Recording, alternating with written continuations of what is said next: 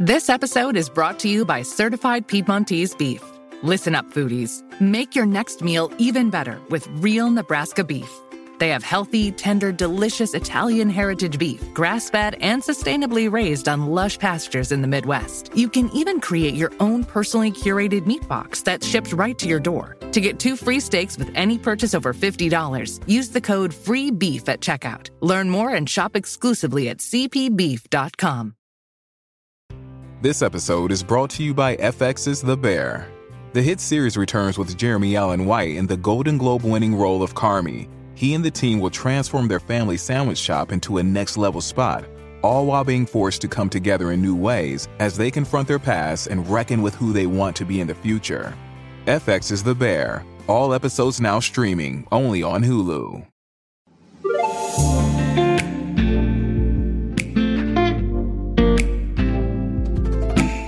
Hello, and welcome to One for the Road with me, Sober Dave.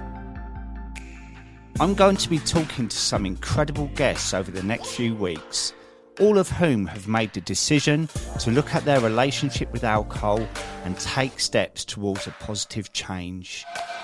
My guests are all at different points in their journey, but all have powerful and uplifting stories to share.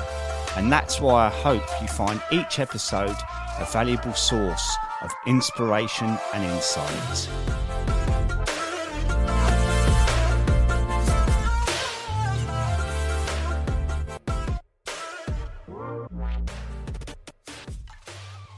My sponsors for season three of One for the Road are the amazing Rock Sober, a brand established in 2017 and led by brothers Sean and Lee, who are both in recovery and on a shared mission to inspire and support recovering addicts worldwide.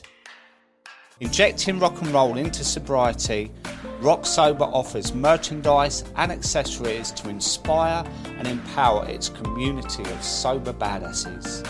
The boys have recently launched a new range of alcohol free beers which are taking the market by storm. Every beer purchased will help Rock Sober on their mission to support and inspire more people in recovery. Their message is clear you don't need alcohol to have a good time. So let's all rock sober and remember the good times with Rock Sober AF drinks.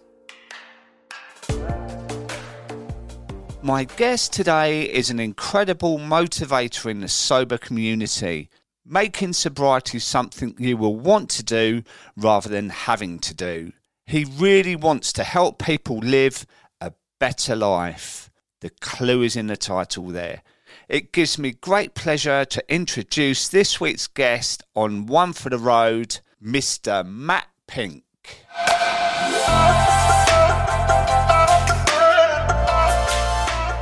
So, welcome, Matt, to my podcast, One for the Road. How are you on this fine Monday? I'm very well, thank you, mate. How are you? I'm good. What have you been up to? We're normally hungover on a Monday back in the day, so it's all very different for both of us, isn't it? It is, mate. Yeah, I feel like a kid this morning. I went out, stole my missus's bike, took it for a spin, went to the gym, did a workout, had a sauna, went rode my bike to Aldi, bought some smoothie ingredients, rode it home, um, and now I'm here, mate. So yeah, it's been a productive, healthy morning so far. Rock and roll, man. That's what I'm saying. I'm nearly 40 and I'm riding around on a bike with a bag hanging off the end. That's what sobriety is all about. So I always like to wind it back, mate. And uh, I know you in the world of Instagram and you're doing great work, but I'd really love to know, as well as my listeners, I imagine, um, how it started for you, where you were born, what your upbringing was like. Yeah, of course. Um, so, yeah, I was born in America, which is a bit of a little known fact. It's a bit random because my parents were living out there. So, they lived, they moved out to Salt Lake City, um, which is again random, but they lived there for a few years, had us, me and my sister, twin sister um, and then eventually moved back to the UK. Had a great upbringing, lived in a lovely little cul-de-sac. Couldn't have asked for more, really. Um, had, a tw- had a twin sister and another sister.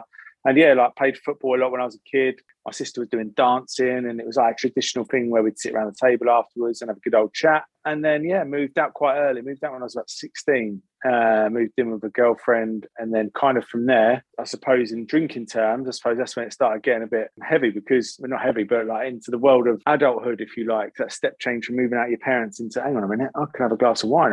I'm living on my own here. This is my house so yeah, and that, that was kind of the first first 20 years. And then the next kind of 15 years looked a lot different. Do you feel like it was pretty normal your drinking when you was that age, or did you used to drink a bit too much? Yeah, so my my drinking was really like normal um, in the UK. What you know, my parents drank, they drank every weekend. Like I grew up knowing that I'm looking forward to the fact that I was going to drink, looking forward to have my own house, have my own people around, cooking, and having a glass of wine with them, and then at weekends having barbecues and drinking. Yeah, that was just what I'd seen growing up. So that was what I was looking forward to doing myself. But like I said, I played football, so I was kind of semi-fit and semi-good at football, but also I was partying at the weekend and doing that traditional sort of Friday Saturday night thing. Um, and it was only really as I got to my late twenties, my thirties, that that drinking. I always say it went from something I wanted to something I needed and that was around like when my life turned upside down in, in 2013 i don't know if you want me to go there yet. You go there mate. It's important for what you have to say. Yeah of course it is. And it forms like part it forms really what what i'm all about today because although it's a mm. tragic story it's um it's really where it all turned upside down for me. So at, at the at the year of 2012 i was married. I bought my own house. I was living in a nice house nice area had a good job traveling around the country earning good money had a daughter in 2009, then had a son in 2012. So I was like married, 2.4 children, had a really like perfect life, really, what I was after. And again, my drinking at this point was was probably heavier than it was in my early 20s. It was more into that sort of middle age drinking where I'll probably have a few pints in the week rather than leave it all to the weekend. Um, and then, yeah, to 2013 in April, my my son that we had in 2012 um, just tragically died in his sleep um, of cot death or SIDS, as it's known, sudden infant death syndrome. Um, and he was four and a half months old, which is quite old actually for like that to mm. happen. I thought we were well out of the woods for that. Um, and then in that moment, yeah, everything changed. Like like I talk about in my book, really, everything changed like on the spot. And it was like, okay. And then what what you don't plan for stuff like that. Obviously, you look around and you're like, oh, you know, my mum and dad, who I've always to for like support and guidance, are crumbled you know, my wife at the time, she was distraught. Like everywhere you look, everyone's broken, and so you think, shit, like what do I do here? And and I remember someone giving me some advice, and they said they said that time is a healer, uh, and I thought, right, if time's a healer, I'm just going to drink my way through a couple of years, come out the other end, I'll be golden, and I'll be off into the sunset. I'll feel much better. And obviously, I didn't. I that was what I did. And I literally, uh, you know, I worked, I put everything I had into the house because I thought I had this real urge to, I've got to protect my family, I've got to keep my house, I've got to like make everything keep going. So I put a lot of effort and time into my work. And I put a lot of effort and time when I finished work into basically drinking and trying to get to the next day and ticking the days off until I got to this magic two year number where everything I feel better. But the work I do, my trade is fashion in the West End, and that obviously is party town. That's why I got into it. So I was chucking myself into it. I was also surrounded by bars, restaurants, pubs, clubs, drink, drugs, everything you can imagine, um, and everything I loved about at one point. So that was what I threw myself into. That it was um, it was a dangerous ground really because oh, straight after work it was easy to go for a drink, and then on the way home from the train home I was drinking on the train home, and I'd get home and I wouldn't want that. I'd be scared of going to sleep, so I'd have another nightcap to make sure I was out flat out to then go and repeat the process the next day. Um, and I did this for a long time. And whilst you know, I was a functioning drinker, I wouldn't say alcoholic because I think that was just a, a, a moment in time. And I know it's a dodgy label, but you know, I was I was doing a very good job at work. I was doing a very good job financially, but I was also doing a very good job ruining my liver.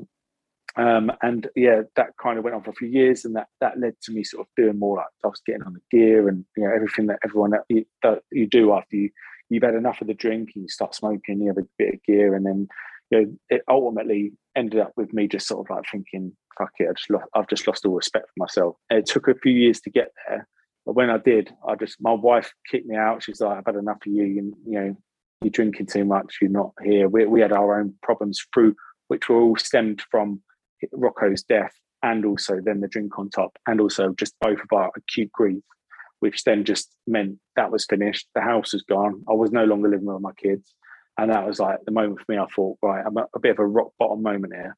And that was where my life uh, went. So that was a real tragic sort of like five five years or so. Well, I was going to say we winded back there to this magic two years of sort of grieving through alcohol is was actually you were delaying all of it wasn't you because you were just blunting your emotions but not only that um, i was going to ask if you don't mind me asking was to, how was it for your wife when you wasn't present either because I, i'm asking that question because when my wife went through cancer for the second time i wasn't emotionally available for her either because I was putting all my feelings first and was literally getting drunk every single night, falling asleep on the sofa.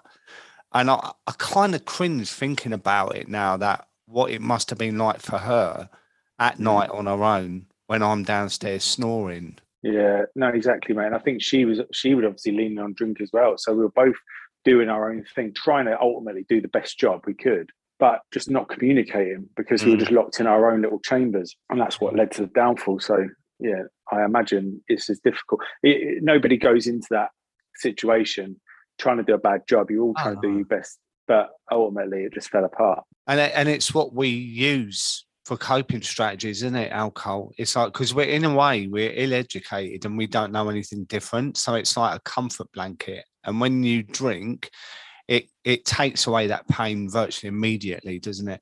Yeah, it does. You wake up three o'clock in the morning and it's ten times worse. Exactly, mate. And then you like literally just in a nightmare because you can't get back to sleep. And then you a few times that happened to me at two in the morning. You wake up and you're like, do I have a drink or do I get up and have a coffee? And it's why I'm like moments you just can't make your yeah. mind up.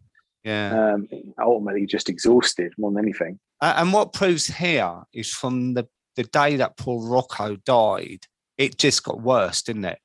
It, you know, yeah. like because of your drinking, your wife's drinking, then you split up and then lost the house, and then it just escalated like a domino effect, didn't it? Yeah, it was it was a terrible move ultimately, which but also completely unsurprising. And I think a lot of people go through the same thing.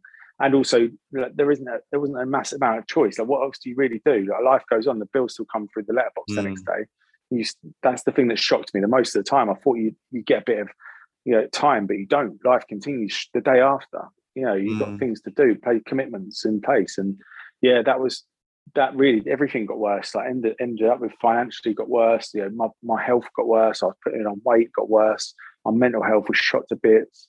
My relationships were in bits. Every every single part of it got worse, all because I went down the drinking route. Um, mm. And it weren't until I stopped drinking that I started to, well, even cut down on drinking, that I started to actually heal. So I, basically just held those five years. I hadn't got anywhere with them. I hadn't got any, I hadn't got any further down the line. I'd probably further back, if anything. Yeah. And it was when I when I stopped or took a break from drinking. That was when I was like, right, and I had a lot to say and a lot to talk about, a lot to get off my chest. What was the defining moment then? Was it just because you had enough, or so was this is a bit of a woo woo story. It's a bit of madness, but basically, when he died, um, I couldn't find comfort in anything. Nothing would nothing would sort of solve it. And the one thing, like my mum and sister had always been to like see mediums and spiritualists. Mm. And I thought it was just a load of shit. I thought they'd just tell you that your great nan wants to speak to you, and obviously she's dead, right? So I just thought, yeah, whatever. But I'd seen them over the years, like coming home and they'd be quite emotional and they'd be loving, and they, they would say some some funny old stuff. And I thought, nah, and but in an act of desperation, I was like, Joe, I want to give it a try. So I booked a spiritual appointment with this woman, and I went there. And this was quite soon after he died, to be fair.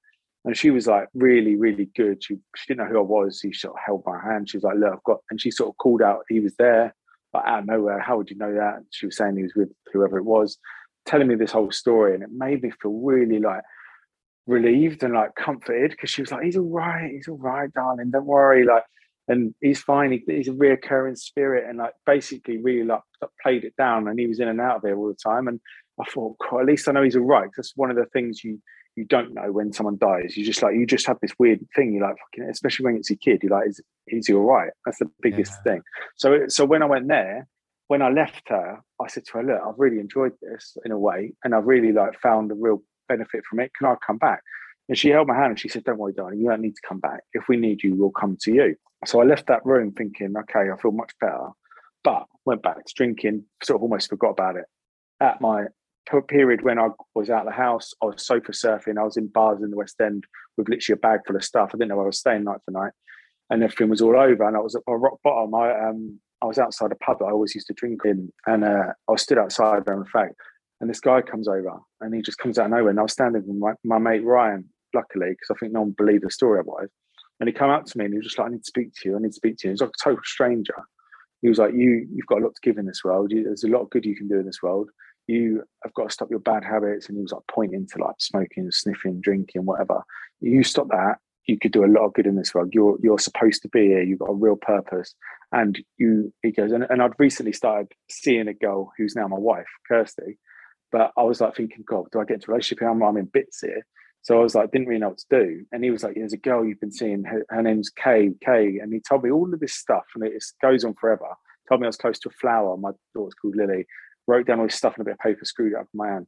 And basically, cut a long story short, he just left me. He, he just sort of disappeared. And he left me with this feeling of like purpose. And I was back, it's mm. almost like someone had picked me up and put me back on a track. Yeah. And I thought, yeah, fucking right, I've got something to do here. And and then I was like, and so I literally called Kirsty I went met her, ended up moving in with her pretty much straight away. We're now married, and that was the first time I thought, right, when he told me to, he just directly said, "You stop this, stop this, stop this." Mm. And and when he told me, I was like, "Yeah, dude, you're right. Actually, I've had enough of this mm. shit." So, and um, and that was it. And then when I met her, and this was the really important bit. Really, she was obviously totally independent. She didn't know me. She didn't know him. She didn't know any of the situation. She just she just saw me on Tinder, mate, and she she just swiped right. You know what I mean?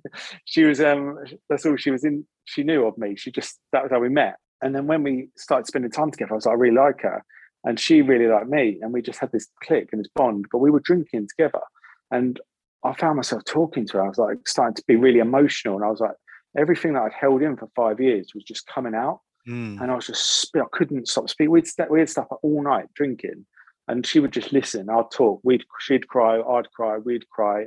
And then every time I did it, I was like, I feel better. I feel better. And I, I found like someone I could talk to. Um, and we went through that for a period of months of like doing it. And then as, as, the months went on and the sort of load lifted off my back, I was like, I think I, I one day I thought, you know what, want to drink today. Like, Jesus told me not to drink. I feel good, feel better. So I had a couple of days off.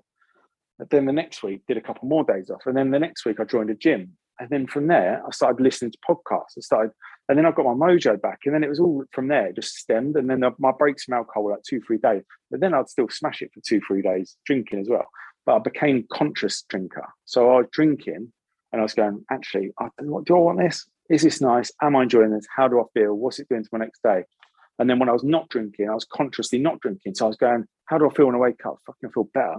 How do I feel when I go to the gym? I feel amazing. And then I was doing that for a period of time. And then after a while, I just realised it all came to me, and one like it, it came to a head, I suppose. On one day, I woke up in April in 2020. I thought, that's it, done. And didn't plan it, didn't think it was going to be that day. Just woke up and I ain't looked back since. And that's been obviously nearly best part of two years now. That's incredible because I I didn't have an identical story. I had a similar one where a good friend of mine who was very spiritual um, and he would tell you something similar to what that guy told you outside that pub. He had incredible intuition, and um, he said to me one night uh, we were out having a meal, and he he said I, it was almost like a message he received, and he said. I've got this burning urge to tell you that something absolutely incredible is going to happen to you soon. I don't know when it is. I don't know what it is, but I'm telling you, something is going to completely change your life. Right. And I was like drinking then, going down, oh, I wonder what that is, you know, going down the money route or something like that. Yeah.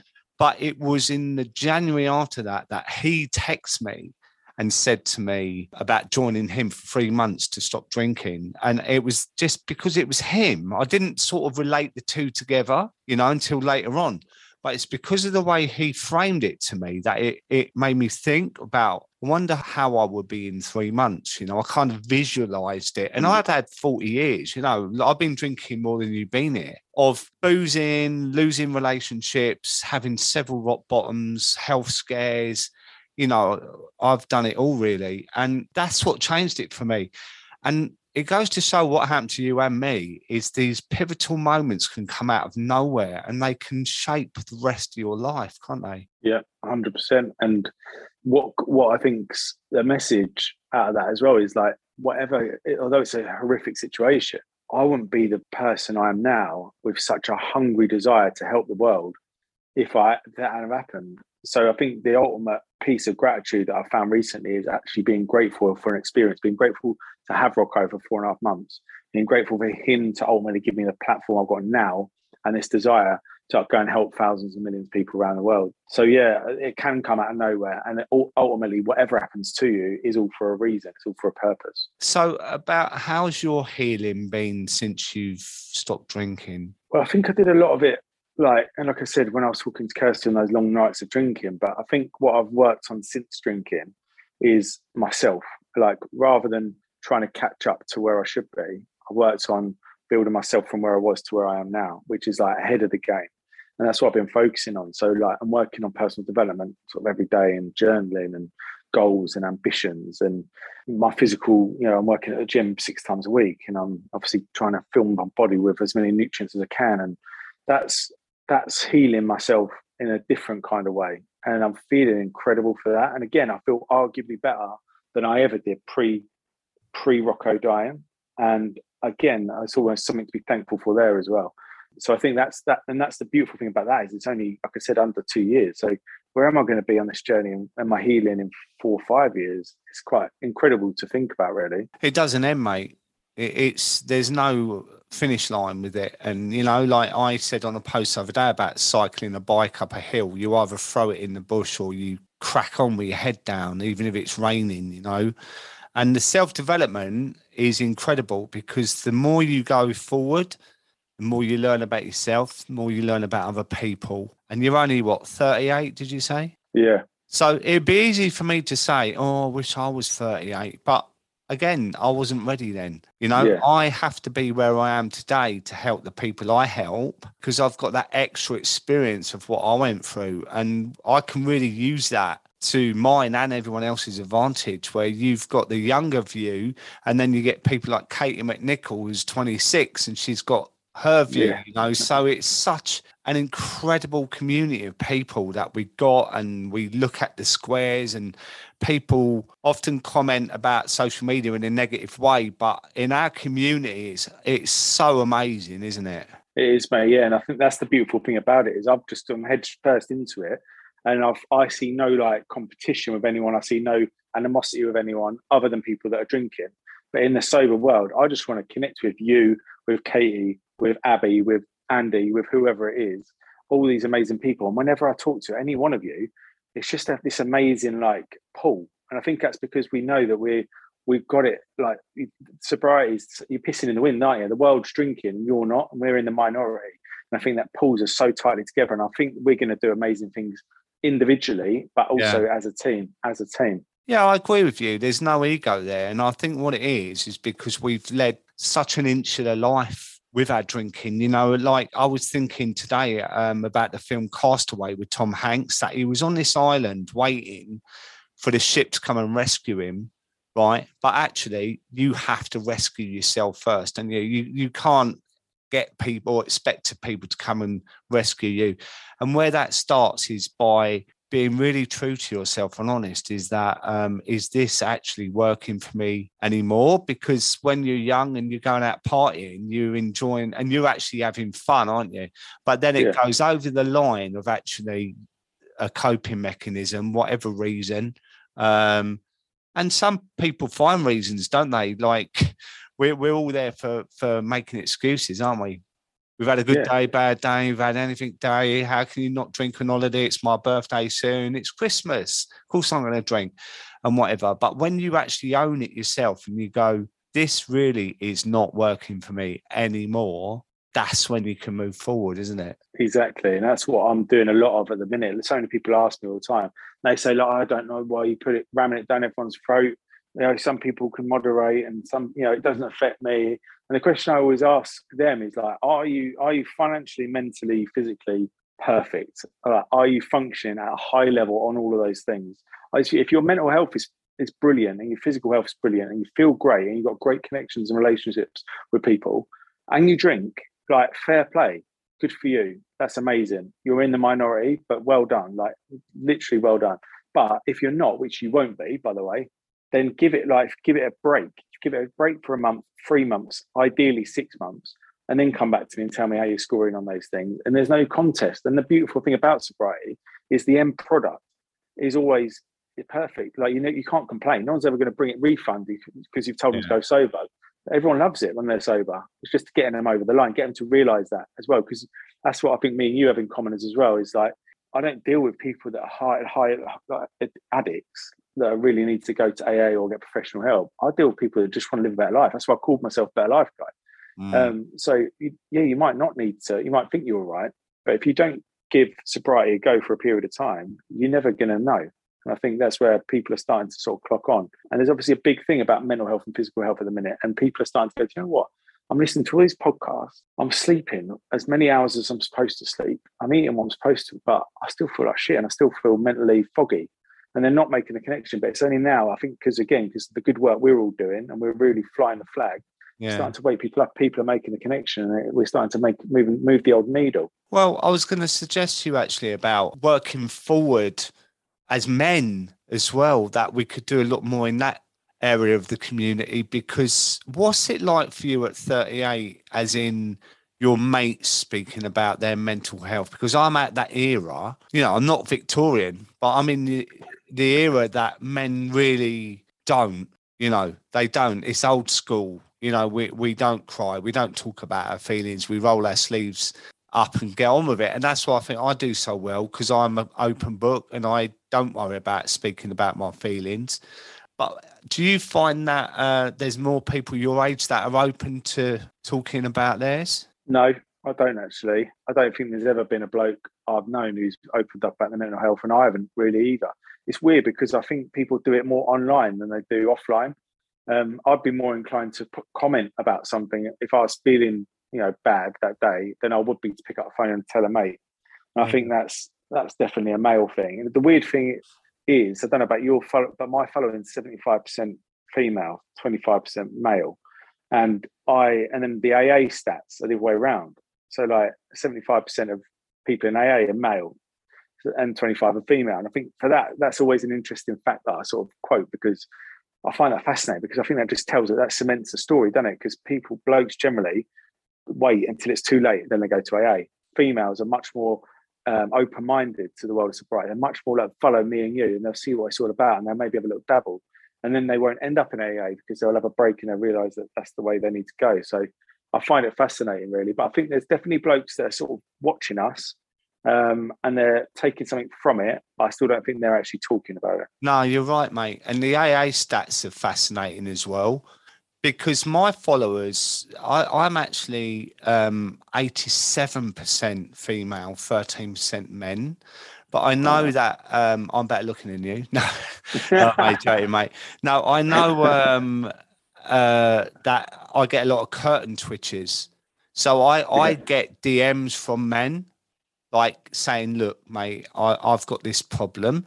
But I also know, like, because, you know, I'm a grey area drinking coach, and there's a reason for that because I'm not qualified to deal with the hardcore drinkers that I was, which sounds ironic, but on paper, I needed more help. I, you know, I've got ex- amazing willpower and strength of mind. Uh, and that's how I think I dug myself out of the hole. But I know a lot of people that would be drinking a litre of vodka night like me would need medical help plus professional help to stop drinking. So the grey area drinking, I find are more women because they talk more, they're more honest and open about their issues, right? Where men are drinking themselves through it. And like you say, will hit a rock bottom, like I did several times before they think, you know what, this got to stop. Mm. So it's really, really interesting. And I'm a little bit surprised actually that, you know, you're a generation after me that things haven't changed. And that's pretty bad, actually, isn't it? Yeah. And I think you're right. There's things that we can do together with other male males in the community and try and work on that because I think that's just the next the next step in it. I think everyone's doing a great job individually. What can me and you do together to target men, or what can do you know what I mean? Like, what can we set up as a team to open the door, make it easier? Because ultimately, that's the thing. What what is there in place for males to talk? Really, is you've got to come to one of our things. You know, select us as a coach. Go for open, go through a lot of hoops to get there, and actually, blokes just don't do that.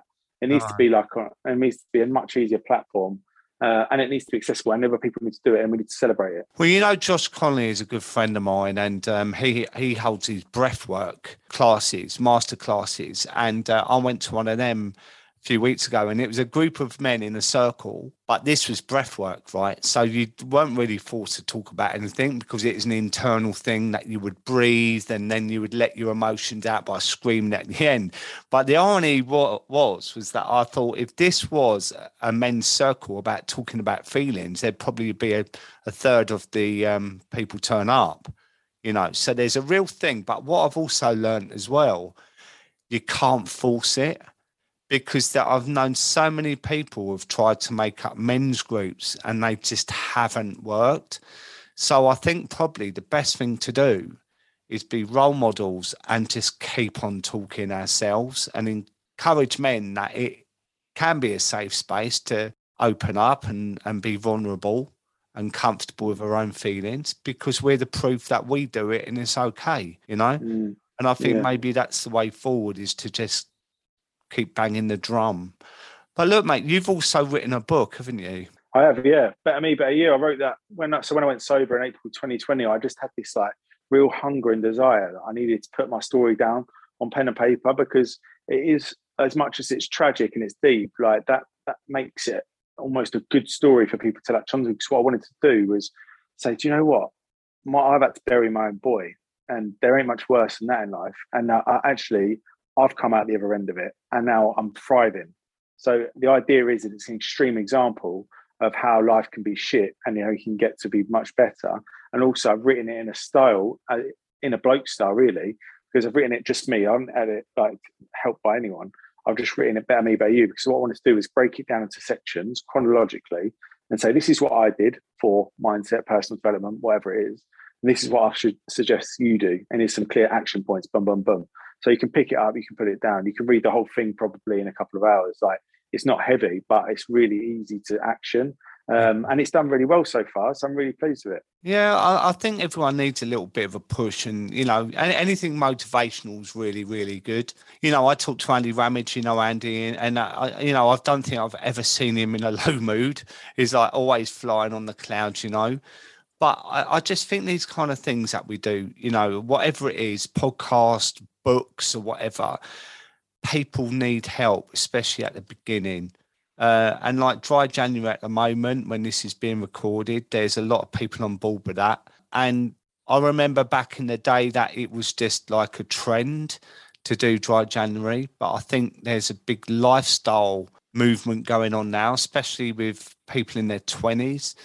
My, my son's 28 now and uh, he rarely, rarely drinks. His mates don't really drink. I think it's a really encouraging sign moving forward as well. Yeah, I do, mate. I think we're we're almost the last of the heavy drinkers in our our generations because I think uh, my daughter's thirteen and she's all about like TikTok, how she look, how they look.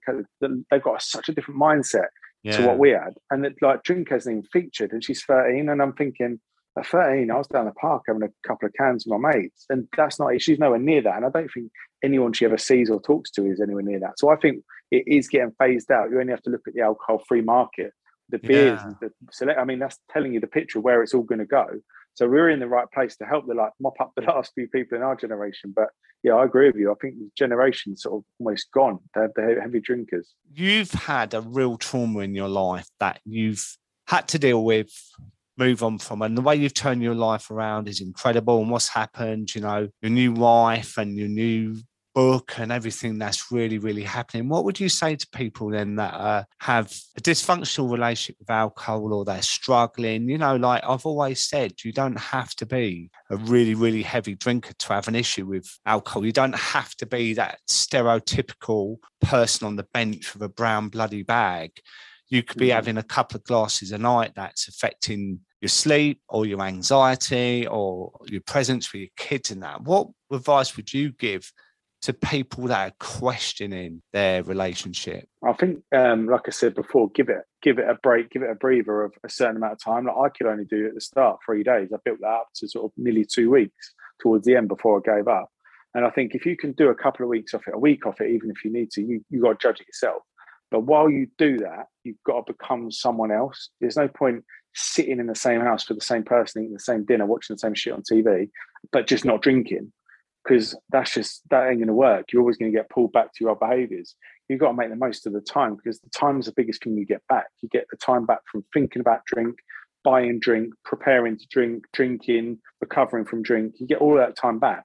If you don't use that wisely, you're just going to waste it. So don't be afraid to dream. Don't be afraid to like think big, plan something, do take up a new hobby, start exercising, do other things that are going to help you in your life whilst taking a break from alcohol. And at the end of it, weigh it up yourself consciously, like I said before as well. Consciously drink, consciously don't drink, see what's good for you. But I think you only know that if you take a prolonged period of time. And if it's a couple of weeks, then it's not too scary. And what's your idea on moderation, right? Because I think everyone knows mine.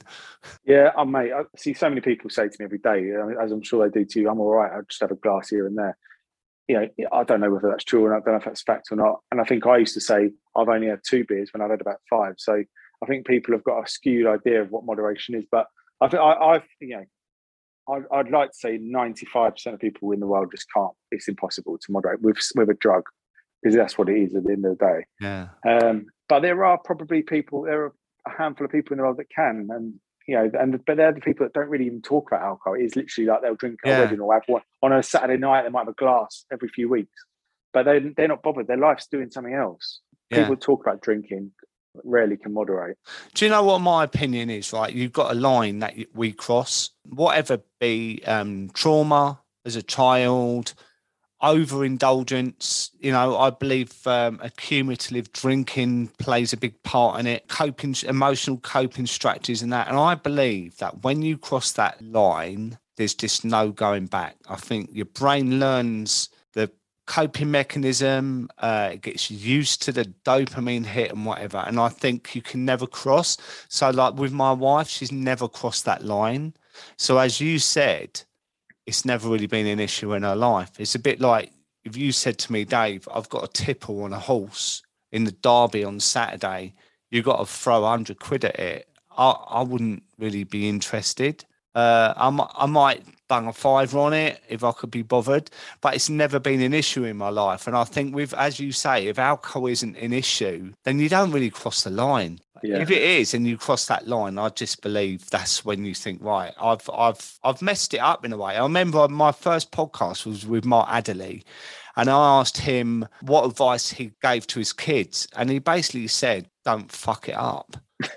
And that's it in a nutshell, right? Because that's what you and me have done, you know. And, yeah. and you know, I'm always honest. It'd be like I'd say, you know, I'd love to be able to drink. I really, really would, but I yeah. have to accept that I can't. And it's yeah. like I'm allergic to it because if I drank now, everything would go. Like it would just be just everything I've built up would be destroyed. So I just couldn't go back, and I've had to accept that, and that's taken some doing as well. Yeah, mate, I agree. Like sometimes I just sit and fantasize about just getting fucked, and just thinking like, oh god, going down all inclusive holiday and just drinking for two weeks flat by the pool, and then you just think, oh, it, still goes through my mind as well, like maybe I could do, it. Maybe I could just one holiday, and then I you know, quickly snap back. But those that, that's got a lot less less frequent over the years, over the over the months, I should say but yeah, I still think about it all the time. I wish I could drink. I miss drinking sometimes. I love to drink in many ways, but there's nothing better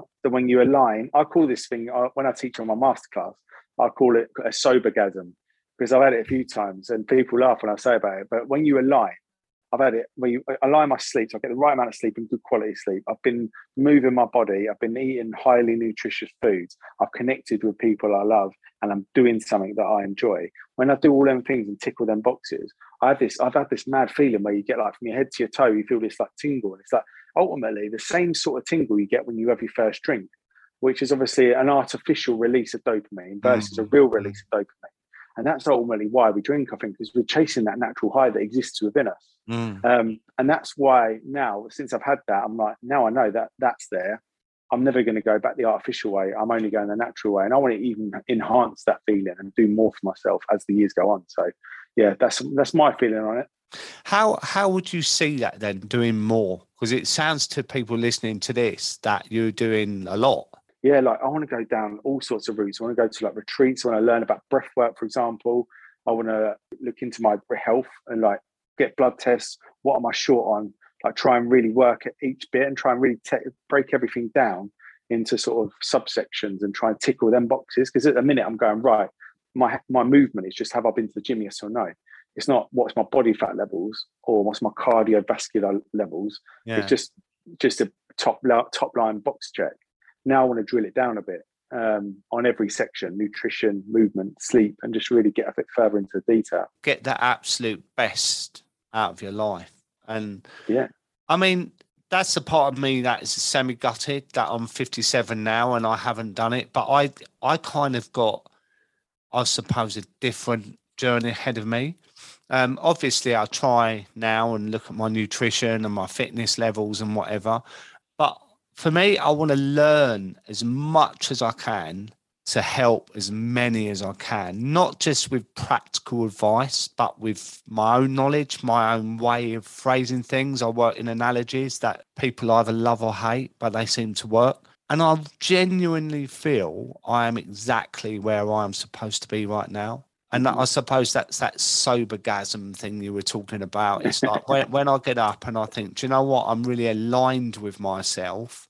And don't get me wrong, Matt, I have bad days. Yeah. You know, that's the reality of it. I do have bad days and, and I do sulk at times where, you know, there might be a big fault here on them where where it's a free bar and stuff. And I'm like going through the motions thinking, yeah, do you know what? I can party sober and it's just as good. Because it is, the connection's great. You know, you've you've held a, a thing on a boat, a party, and I've held four different events now, and, and the connection is incredible. But they're all connections with people that aren't drinking. It's when you go out and everyone's drinking, and there there's a hundred percent part of me that wishes I could be drinking as well and, and getting messed up. Uh, You know, I'm always honest about that, but I can't and that's where people struggle sometimes with that grieving period of i do believe as well there should be a grieving period because if it's been something in your life that you've used to cope all your life then it's important you have to let that go properly you know? Mm. you can't just park that. Um so i suppose that my my journey is uh, further down the line from you but i'm I'm kind of looking at it more of like I, I want to be talking in huge conferences all over the world, you know, just trying to help people because like you, you get messages probably every day saying, you know, what you've said yesterday has really helped me and that. And there's no better feeling in the world, is there, from someone reaching out like that? No, there's not, mate. I didn't know I was missing that in my life. Like I said, I'd always always worked hard in good jobs and earned decent money, and I thought I was doing all right. But actually, I was missing like I call like a loop. Think of it like a loop, um, and there's like a whole chunk missing I didn't know about. And once I got that first message of like you really helped me, I was and that filled in the gap. I was like, hang on a minute, I've got this full circle of completion now, and now that the giving back things like that's what motivates. You know, we don't get ultimately Instagram takes a lot of time, and we're helping literally hundreds of people, if not thousands, every day for free. You know, in our own spare time, basically you know, that is because we love it and that's because we found this connection that's because we found this reward that is given back to people and that's why i'll continue to do it and that's why i'll be speaking at global conferences with you around the world as well 100%, mate. So is there going to be a book two? no book two yet i'm going to i've got a few things planned this i've got more i've got a couple of big events i'm going to do i want to do some events abroad as well i want to do an event in new york this year Oh, um, wow. and like, I'm flying. The, I'm just going for it, mate. I'm going to do New York. I'm going to do London again, obviously. Um, and yeah, I've got. Uh, I'm going to do an app as well, like I said to you before, which is still in the process of doing. I just want to make sure I nail with what exactly that is and what it looks like before I sort of come out of you know in public about it, which I've just done. Um, but um, but yeah, there's more details on that to follow. But it's a, as you know, that's a very, very, very, very lengthy process and yeah. a costly process as well. But the thing is, right, that I think the overriding message here is that when you remove one thing from your life, it can open the doors to so many. And when you look at it in black and white like that, it's a no-brainer, isn't it? It is, mate. It's a total no-brainer. But it's a drug, and it gets you by the bollocks, and it's hard to get out of because it's that instant reward thing. And we live in a world where you can swipe right and get a delivery, yeah. something delivered to your door. You can get a date. You can get anything with a swipe. And doing the work is a lot harder than having a drink. And ultimately, like you said at the start, people have got to be ready to do it. But when you are, there's no looking back. Good lad. Well, look, Matt, it's been a pleasure having you on, mate, and thank you for um, sharing your story as well. I know that can be difficult at times, and we've yet to meet yet, so let's sort that out. Um, in fact, take me to New York. Yeah, well, I'll let you know about. It. I'll give you all the dates, mate. I'll fly in, and then um, we'll definitely. Cause I've got an event coming up in April. I'd like you to be at as well, so we'll sort that out as well. Good man. All right, Matt. Thank you so much. I'll put all your details in the show notes and that, and I will see you soon, mate. Thanks for having me, mate. See Cheers. you later. Bye. I hope you've enjoyed today's episode of One for the Road. Please remember to subscribe and leave a review. You can now download my app, Sober Dave, on the Apple and Google Play Store.